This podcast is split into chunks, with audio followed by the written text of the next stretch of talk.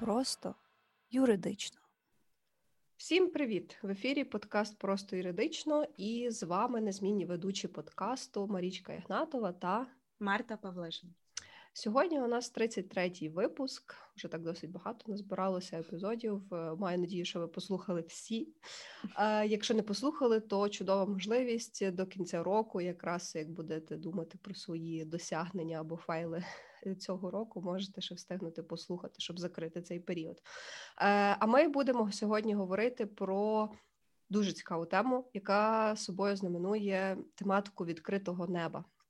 Тобто ми поговоримо про авіацію, регулювання авіації, е, що таке міждержавні польоти, е, які є міжнародні договори, які регулюють питання авіаційних перевезень. Е, ну і спробуємо розібратися також з таким договором, який нещодавно Україна підписала з ЄС, власне, договір про відкрите небо його вже так ознаменували.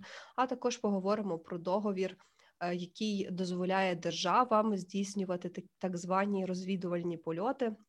На території інших держав для того, щоб підтримувати прозорість, довіру е, та розуміння того, що не планується десь якась чергова війна. Марічка, в мене є до тебе дуже серйозне питання. Так.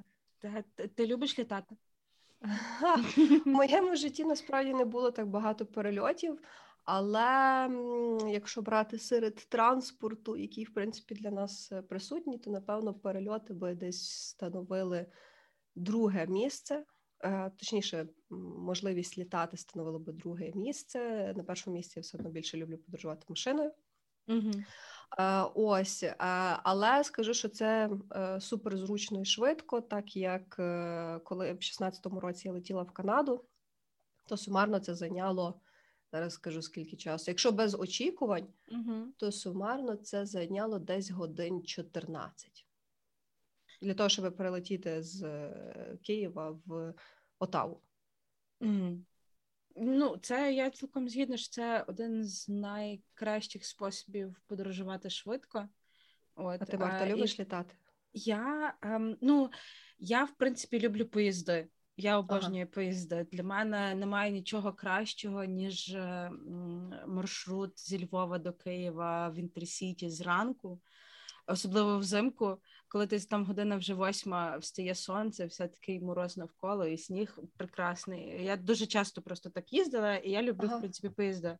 А літаки я люблю довгі перельоти в літаках. Uh-huh. А, От коли собі можна поспати, подивитись якийсь фільмець, а, ось там не знаю, книжечку почитати, бо короткі перельоти. От так недавно я літала в Будапешт, і це був переліт буквально хвилин 45-50, і от uh-huh. ти не встигаєш відійти від того, що ви піднялися, і в тебе тільки-тільки відкладає нарешті вуха, як тобі їх знову закладає, бо ви йдете на на зниження і будете скоро uh-huh. от е, ну йти на посадку. Тому короткі перельоти я не люблю, тому що ти ще потім півдня після них відходиш, в тебе вуха після них відходять. А довгі так. Ну, е, я з тобою цілком погоджуюся. До речі, стосовно інтерсіті, теж е, я поїзди не люблю за те, е, що там дуже часто галтують і пристають до жінок. Тому, власне, наша українська залізниця це такий собі насправді варіант. Я відмовилася від подорожі поїздами, власне, з таких міркувань, з міркування, скажімо так, відсутності власної безпеки. От тому я й подорожую зазвичай виключно інтерсіті. Так, так, Я майже ніколи не користуюся купайними. Якщо я користуюся купайними, раз в мене була ситуація, що я їхала в купа, то я пам'ятаю, перевіряла весь час, е, поки там вже за 10 хвилин до відправлення закривається продаж квитків. Ага. Весь час перевіряла, чи там ніхто часом в купа собі не купив квиток до мене. От, угу. а в принципі, теж надаю перевагу зазвичай інтерсіті, і оскільки я ну, залізницею, в принципі, або до Києва, або в Карпати їжджу, а е, інтерсіті зараз до Славська продовжили. uh То відповідно це доволі зручно і безпечно в порівнянні з іншими видами. Е, так, безпечніше, тому що так. неадеквати бувають всюди, на жаль. Е, Так, але повертаючись до нашої теми, е, ще нагадаю, що ні цей епізод, ні подкаст загалом не є юридичною консультацією. Якщо ви все ж таки хочете юридичну консультацію, можете написати нам напряму е, з вашим запитом, і ми з радістю з Мартою допоможемо. Або ж можете підписатись на наш Patreon, зокрема на найвищий tier, доктор юридичних наук, де ви будете мати можливість один раз на місяць ексклюзивно поспілкуватися з нами, і в неформальній такій дружній обстановці ми допоможемо вам вирішити ваше юридичне питання. Ось. А я думаю, що ми можемо розпочинати і перейти так, одразу так. до того, що в принципі являє собою авіація. Угу. От і я би, мабуть, окреслила те, що сьогодні ми будемо в принципі говорити про цивільну авіацію в цьому випуску. Тобто, цивільна авіація це є м, ті е, перевезення і те транспортування авіасполученням, яке стосується пасажирів, багажу, стосується пошти.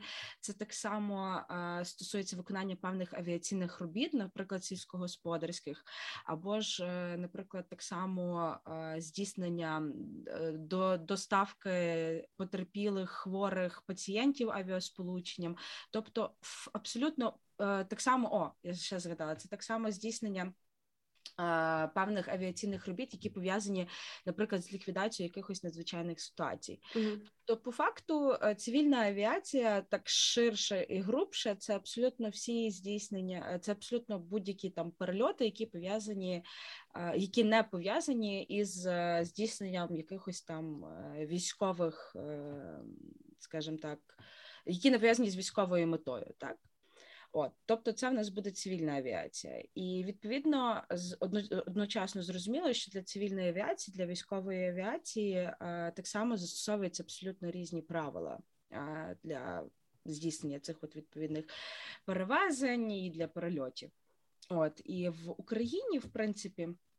Е, за цивільну від... авіацію відповідає ем, Державіа. uh Я зараз згадаю, спробую згадати, як повністю воно називається Державна авіаційна служба України. Так, так, так, так і називається. От і відповідно ця Державна авіаційна служба України відповідає абсолютно за все, що стосується в Україні е, цивільної авіації. І Якщо ми будемо говорити, наприклад, е, про е, безпосередньо те, що нас найбільше цікавить, про перевезення, про пасажирські перевезення, то зокрема Державна авіаційна служба України вона от веде цей реєстр авіаперевізників, в яких є відповідні ліцензії на здійснення ем, перельотів.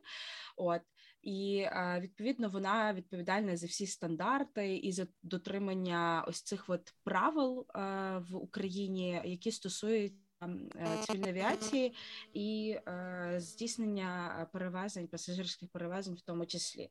І якщо погуглити, то можна побачити, що велика кількість правил, які стосуються, зокрема, перевезення пасажирів, перевезення багажу, перевезення пошти, е, отримання дозволів на здійснення перельотів, вони так само встановлюються цією державною авіаційною службою України. Тобто, по факту, це такий собі центральний орган виконавчої влади, який відповідальний за е, цивільну авіацію в Україні.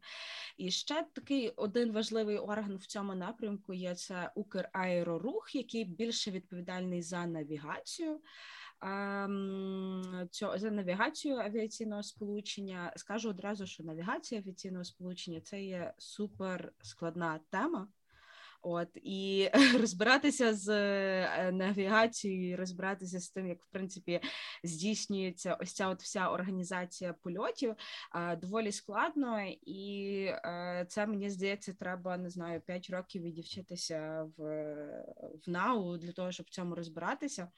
Ось, але в принципі в нас є окремий орган, який так само відповідальний за цю всю навігацію, і навігація це насправді дуже важливо, тому що це в тому числі і те, як організувати цей маршрут е, прольоту літака правильно, як забезпечити безпеку. Е, цього авіасполучення, як уникнути перевантажень, як зробити так, щоб не знаю, умовно е, там літаки десь між собою в повітрі не зіткнулися в якомусь там, не знаю, в цьому в цих повітряних коридорах. Тобто, це так само дуже великий пласт роботи, і з нього відповідальний цей Украерорух. Ось Так, і е, загалом е, наші е, перельоти в Україні, в принципі, вони є в Україні здійснюються як міждержавні перельоти, так і внутрішні рейси. Внутрішні рейси це там умовно популярні до Одеси, до Києва. Здається, навіть Харків. в в Харків, і здається, навіть в Ужгород літала зі Львова або з Києва Моторсіч, якщо я не помиляюсь, угу. щось таке було. Ось, тобто, ну, це такі відомі рейси, які там здійснює МАУ. Я не знаю, чи Скаяп здійснює внутрішні рейси, не цікавилась, але е, здається... А вони ще літають, там, по-моєму, роза вітрів. Роза вітрів, так. Роза вітрів та. і ще якийсь аеро, щось, аеро щось там. Аеросвіт. Айрус, Напав. якось так. Ну, одним словом, можете зайти на сайт Державіаслужби, там є, здається, 39 компаній, які в Україні мають офіційну ліцензію на здійснення пасажирських або і або або та вантажних перевезень. Mm-hmm. Ось. А що стосується міждержавних польотів, то в принципі ну всі побачили про те, що десь буквально в жовтні з Ryanair і Wizz Air заявили про відкриття додаткових напрямків з 2022 року, в тому числі з Києва і з Львова. Дуже багато з Львова повідкривалося. Ось і в нас так само є багато авіакомпаній міжнародних, які здійснюють е, великі як перельоти, такі маленькі внутрішні, е, мається на увазі не внутрішні, а маленькі перельоти там в межах континенту, в межах Європи, так і великі перельоти, е, звісно, з пересадками в Штати або там в Африку чи в Азію. І Дуже часто це робиться з пересадками в Стамбулі, десь або в е, здається в Об'єднаних Арабських Еміратах. Теж дуже mm-hmm. часто пересадочні пункти є і. Як здійснюються ці польоти? Зазвичай для того, щоб здійснювалися ці польоти, держави між собою укладають так звані міжнародні угоди або міждержавні договори. І в цих міждержавних договорах вони вже визначають, в яких напрямках будуть здійснюватися польоти, а скільки перевізників може бути на одному маршруті, яка частота рейсів має бути там умовно на тиждень чи на місяць. І е, знову ж таки на сайті Державіаслужби є е, список міжнародних угод, які уклала Україна з іншими державами, і там, зокрема, написано частота рейсів, які пункти маються е, е, здійснюються ці прольоти, і яка є кількість авіаперевізників. От, наприклад, я зараз оберу рандомну країну, хай це буде Грузія, і з Грузією в нас є підписана така угода між Кабміном і урядом Грузії. І в ній визначено, що частота перельотів не обмежена, пункти не обмеження, uh-huh. не обмежені, а кількість е, авіаперевізників їх може бути декілька. От, а наприклад, е, з Ізраїлем в нас, де в нас так само підписана схожа угода, в нас визначено, що частота перевезень це до 31 частоти на тиждень за маршрутом Київ Тель-Авів і до 14 частот, частот на тиждень за всіма іншими маршрутами. Пункти в нас не обмежені, і кількість перевізників так само в нас може бути декілька перевізників. А от з Індією в нас встановлено, що в нас може бути тільки два перевізники. Угу. Ось і таких угод, звісно, в нас є близько 70, якщо не помиляюся. Так, 70, рівно 70. А, 70, так, так, так, так, бачу. Рівно 70, і якраз 70-та угода це та угода, які, про яку ми, в принципі, сьогодні, думаю, поговоримо найбільше. Ось це угода, яку уклала між собою Україна і Європейський Союз. Е, саме так, власне, що це за угода? Е, чому вона така, можна сказати, важлива, і які зміни основне ця угода буде вносити, зокрема в контексті перельотів е, з України в ЄС і з ЄС в Україну? Нещодавно Україна та ЄС підписали угоду е, про відкрите небо або ж угоду про спільний авіаційний простір. Ну в народі називають угоду про відкрите небо. А власне, е, ця угода вона планувалась підписати ще раніше, але з врахуванням е, різних подій, в тому числі, що ну скажімо так. Ем, не хотіли підписувати угоду про ем, вступ до ЄС, точніше, угоду про асоціацію це 13-й рік. Потім е, почався Брекзіт, який також вплинув в тому числі на підписання цієї угоди ЄС та між ЄС та Україною. Е, і в результаті все це відкотилося аж до 21-го року. Буквально здається, в липні місяці Рада ЄС дала зелене світло підписати таку угоду з Україною, Вірменією та Тунісом, і власне це і сталося відносно нещодавно, е, що Україна підписала цей договір. Е, отож, е, в чому власне суть цієї угоди? І що знову ж таки знаменується угода для нас? Давайте спочатку спробуємо розібратися що таке закрите і відкрите небо. Та?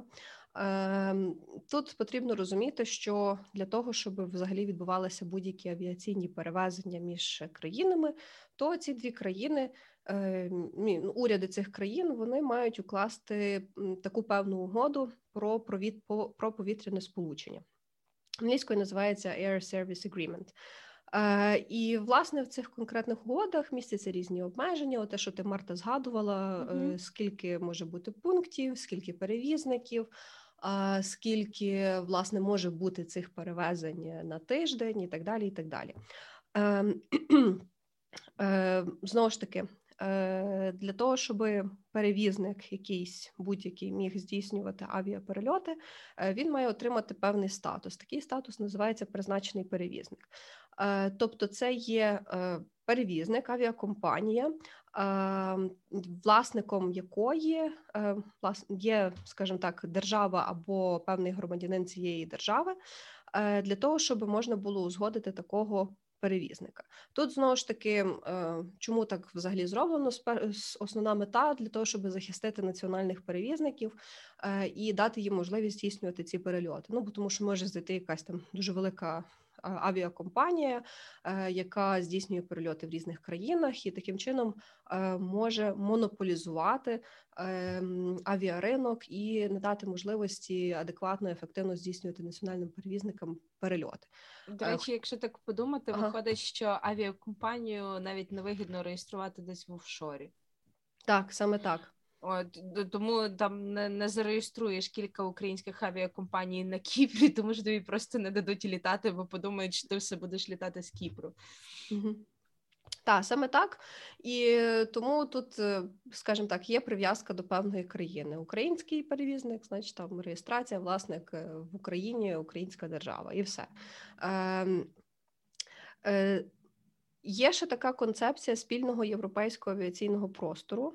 Е, власне її ще називають відкритим небом, і така концепція вона передбачає так звану е, формацію єдиного спільного ринку авіаційних е, послуг, які е, можуть надаватися і забезпечуються шляхом спрощення різних процедур, створення єдиних правил, там якихось стандартів у галузі безпеки, сертифікації, обслуговування авіації, там того самого захисту довкілля, тому що це в принципі теж важливо в контексті контексті тої самої авіації. І е, відповідно така концепція спільного авіаційного простору вона е, утворилася ще у 2006 році. Е, власне, вже тоді почали мінятися правила і для України. Е, Тоді наша держава укладала. Е, Певні угоди з європейським союзом про певні аспекти повітряного сполучення, е, і відповідно до ці, до цієї угоди перевізник, який мав е, сертифікат там цього самого перевізника в будь-якій країні ЄС міг користуватися статусом перевізника і також стосовно двосторонніх угод з іншою державою. Ем, Однак ем, сама концепція відкритого неба, яка ем, передбачена цією нещодавньою угодою, е, вона ще більше, скажімо так, розширює певні можливості як і для ЄС, так і для України. Е, насправді вона не запрацює там прям одразу, тому що є довгий такий досить процес е, ратифікації та імплементації цієї угоди, але є певні моменти, які можуть запрацювати вже. Самій угоді визначено різні, скажімо так, рівні, якщо так можна назвати, е, повітряних свобод, свободи повітря. Е, тож з початком дії цієї угоди запрацюють е, третя та четверта свободи повітря. А це означає, що європейські та українські авіакомпанії вони зможуть виконувати необмежену кількість прямих рейсів між будь-якими пунктами ЄС та е, України. Тобто всі ті лоукости, які працюють вже в Україні, які планують зайти в Україну, то е, насправді для них е, буде ще більша можливість здійснювати ці перевезення власне між ЄС та Україною. Е, так само є е, ще такі пункти, які не одразу запрацюють. Допустимо, всі ми знаємо, що е, коли там, допустимо, затримується рейс, чи втрачається багаж, чи стається інша якась така ситуація, яка суттєво впливає на подорож, на того самого пасажира. Так ось є ще одна свобода, яка передбачає, що е, за затримку рейсу, е, в тому числі. Е, компанія зобов'язується відшкодувати там певну суму збитків. Там здається, щось в районі від 250 е, до 600 євро, якщо все ж таки буде тривала затримка рейсів. То Україна зобов'язана буде запровадити цю норму в своє законодавство. Е, ну і відповідно перевізник, чи там залежно від того, з чиєї вини це сталося, він буде зобов'язаний компенсувати власне такі збитки для пасажира. Це, до речі, дуже прикольний пункт, тому що затримка рейсів це в принципі дуже поширена тема для uh-huh. українських аеропортів. От, але я, наприклад, ем, мене дуже сильно цікавило питання, але я для себе відповіді поки що не знайшла. А що робити із перенесенням рейсів? А, бо, от, наприклад, в мене була ситуація, коли Знову ж таки, ми мали летіти в той Будапешт, мали летіти Wizz Air ом, а не Ryanair ом, як ми летіли. Mm-hmm. І коли купили квитки, все окей. В нас виходило 24 повних дні в місті, і буквально. Через кілька тижнів, через 2-3 тижні, ми бачимо, що Візейр спочатку зробив так, що в нас виходить день чи півдня в Будапешті, а потім так поміняв дати, що в нас виліт з Будапешта до Львова був раніше, ніж виліт зі Львова до Будапешта. Uh-huh. От і е, звісно, що це тобі незручно. Тобто, це ж логічно зрозуміло, що все, типу, твоя поїздка вже не відбудеться. От і нам, звісно, гроші повернули, типу, все окей, але знову ж таки, е, ти ж на щось очікував, ти ж на щось надіявся. А якщо, наприклад, е, ти вже забронював собі там якесь житло. А, наприклад, квитків на ті дати, от як нам повезло, що там були дати в Ренейрі вільні, mm-hmm. от квитків на ті дати немає. Ну тобто, що тоді з таким робити? Як тобі буде відшкодовувати кост е, тоді? Твої збитки, які ти поніс. Ну я поки що відповіді на це не знайшла. Чи типу в цій угоді, або в принципі в концепції цього спільного авіаційного європейського простору рішення, як можна притягнути до відповідальності перевізників за такі незручні, некомфортні для тебе зміни в розкладі. Але в принципі мені здається, що це так само доволі поширена історія і. Так само мають бути внесені якісь ніби ну санкції, або не знаю, можливість пасажирів собі отримати якесь відшкодування за такі зміни, які впливають на їхні плани.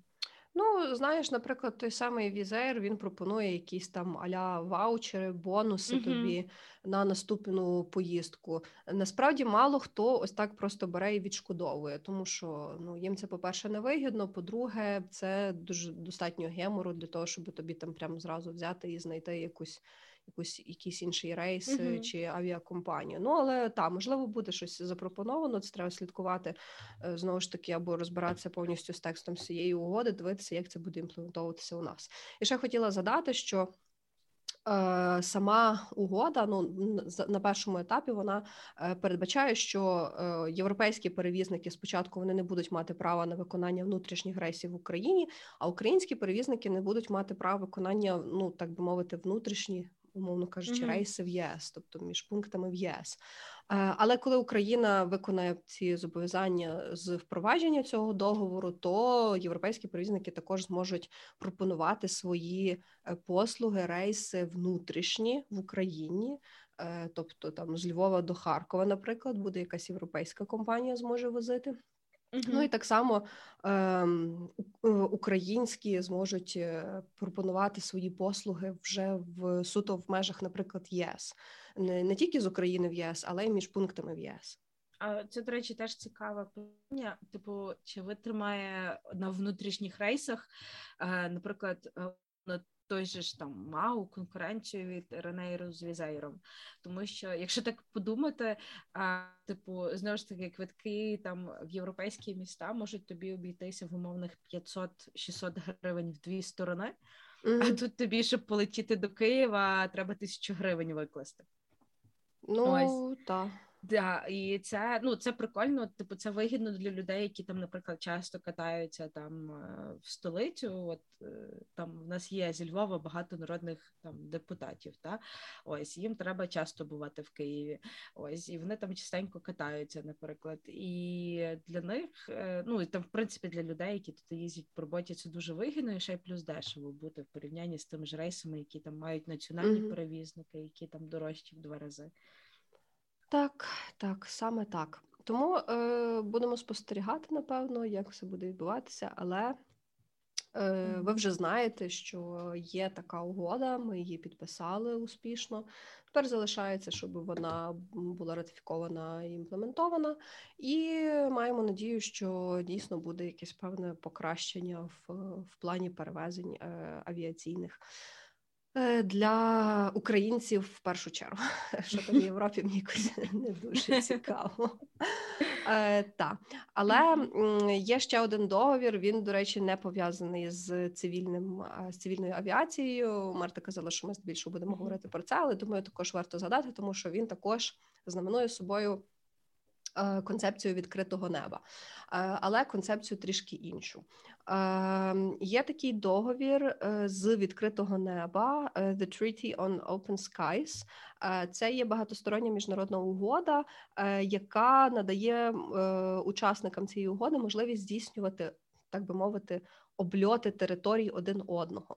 Ну тобто, там, умовно кажучи нехай е, ті самі штати, хоча штати вийшли з цієї угоди, але вони можуть е, літати їхні там якісь. Е, не знаю, дрони чи безпілотники, чи будь-які інші літаки можуть пролітати по території України, дивитись що там де розташовано, аналізувати, ем, з якою метою це взагалі е, зроблено було з метою сприяння зміцненню довіри між державами через контроль за військовою діяльністю та за дотриманням чинних договорів у галузі контролю над озброєнням.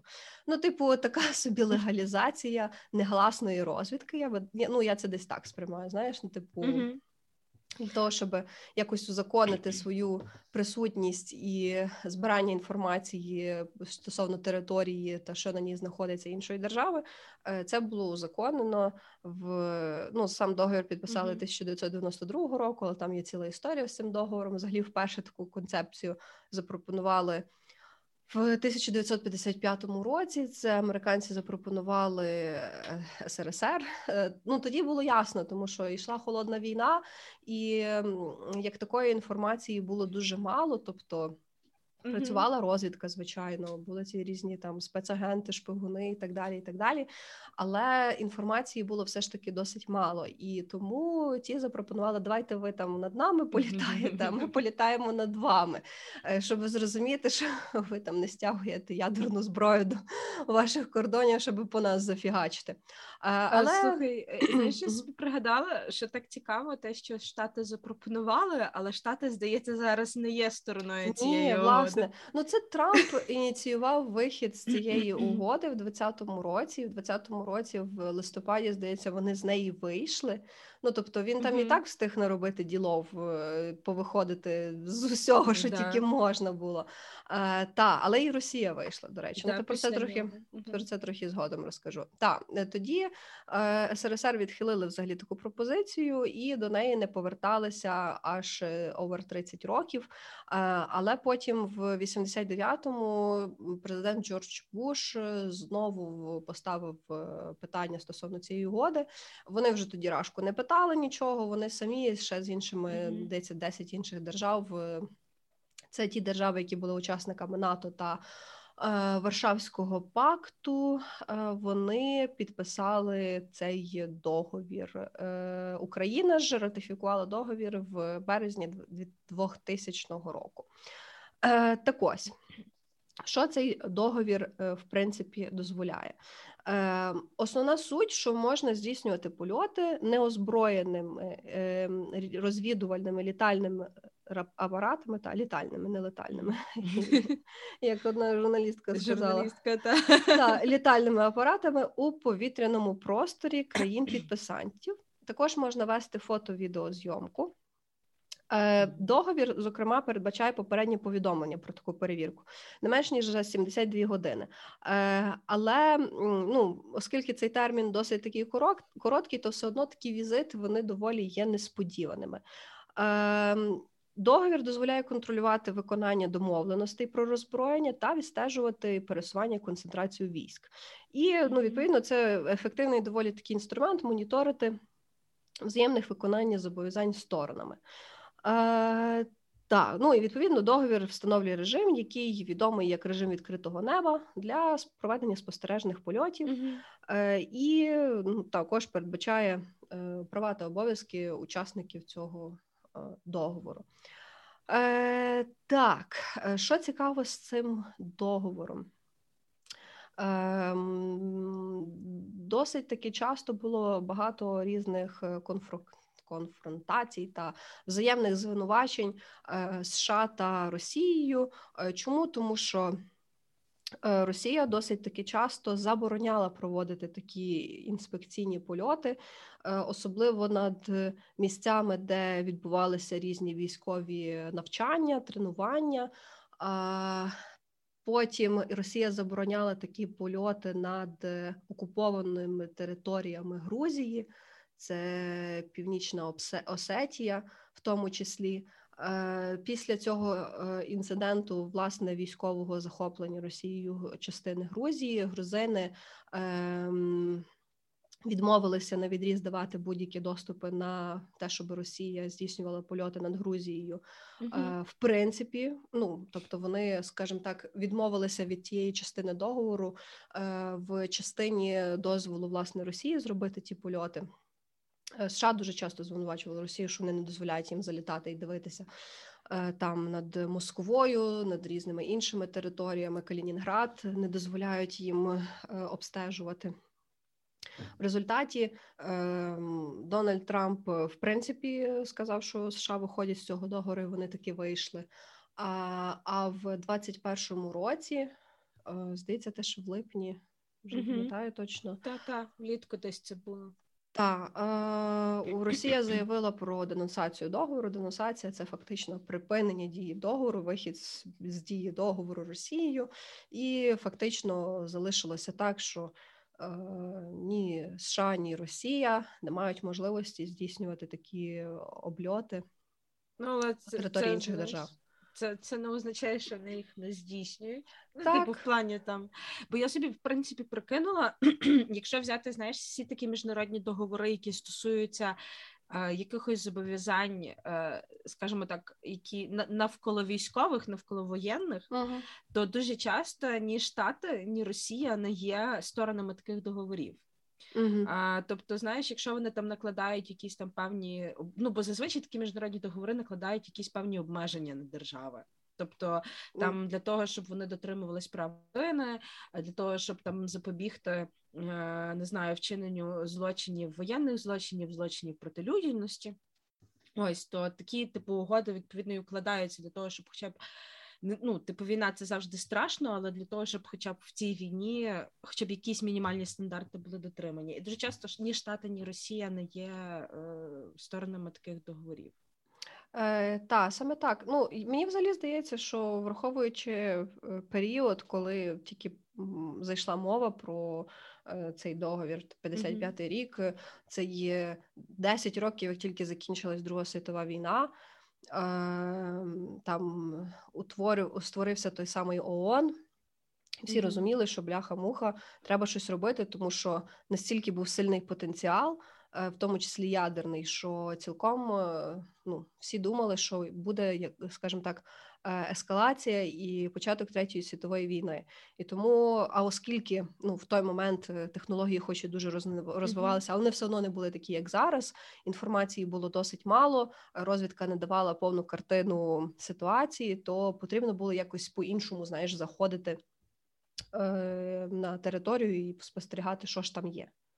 До речі, ось ці в принципі використання авіації для здійснення ніби спостережень це штука, яка є доволі поширена, тому що навіть, наприклад, е, деякі докази по справах України проти Росії це в тому числі там якісь фотографії, якісь зйомки, які були отримані, наприклад, з тих же ж безпілотників, ось чи чи там з інших літаків, які десь там пролітали. Тобто, це все одно дуже активно використовується, тому що там умовно супутник тобі, наприклад, не може надати якоїсь там відносної чіткості зображення, так uh ось, а типу з літака ти можеш десь там пролетіти, десь близько навколо, і принаймні зняти картину, побачити, що там відбувалося. Мені здається, що як виправте мене, якщо я не права, але з останнього, що я читала, мені здається, що в справі по MH17 використовуються такі зйомки. Е, От е, мається на увазі, що зйомки здійснені таким чином використовувалися там серед поданих доказів. Е, Та, і що ще цікаво, тут мене наштовхнуло на думку можливість використання супутників.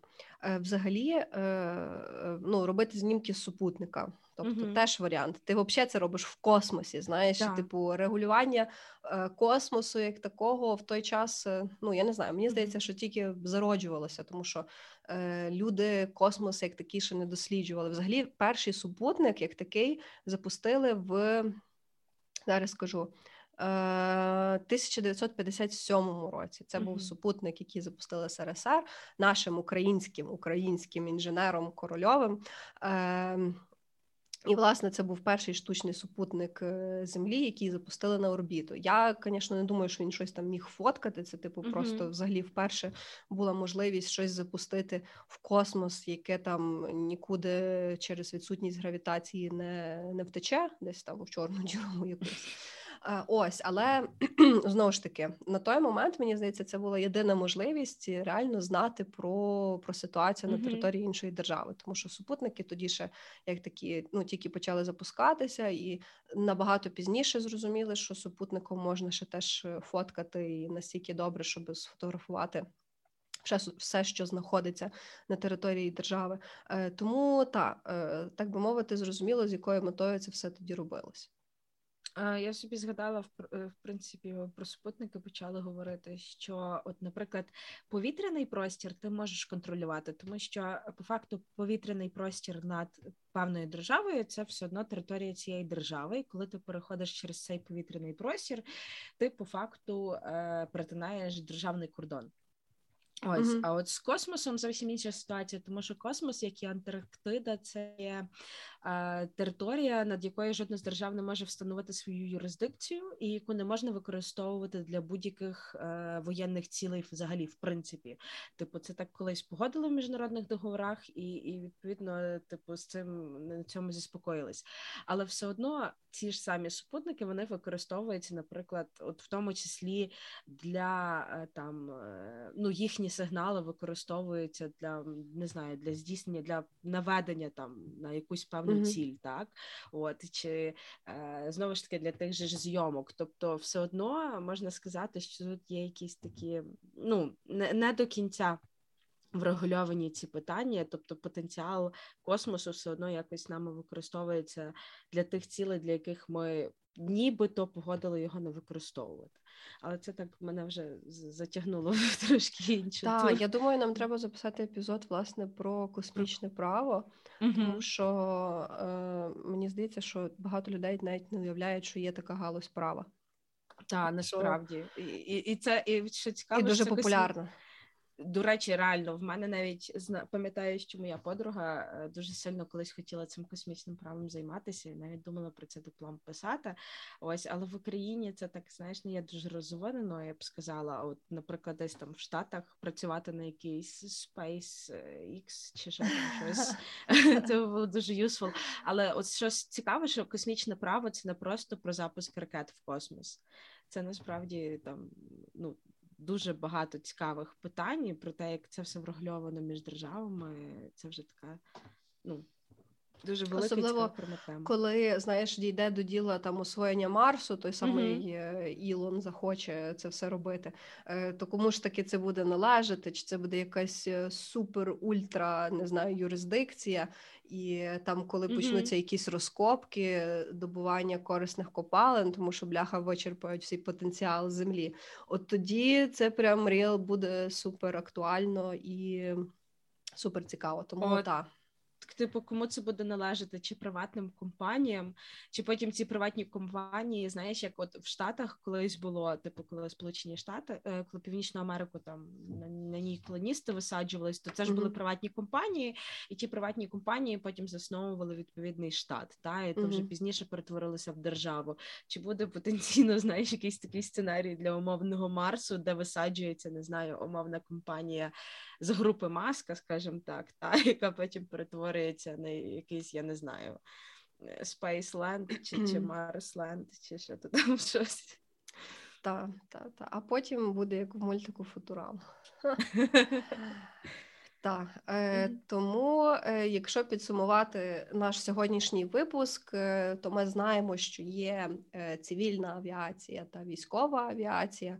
Е, є договір, який нещодавно Україна підписала з ЄС про відкрите небо, який покращує, врегульовує більше та е, модернізує стандарти авіаперевезень відповідності до європейського законодавства.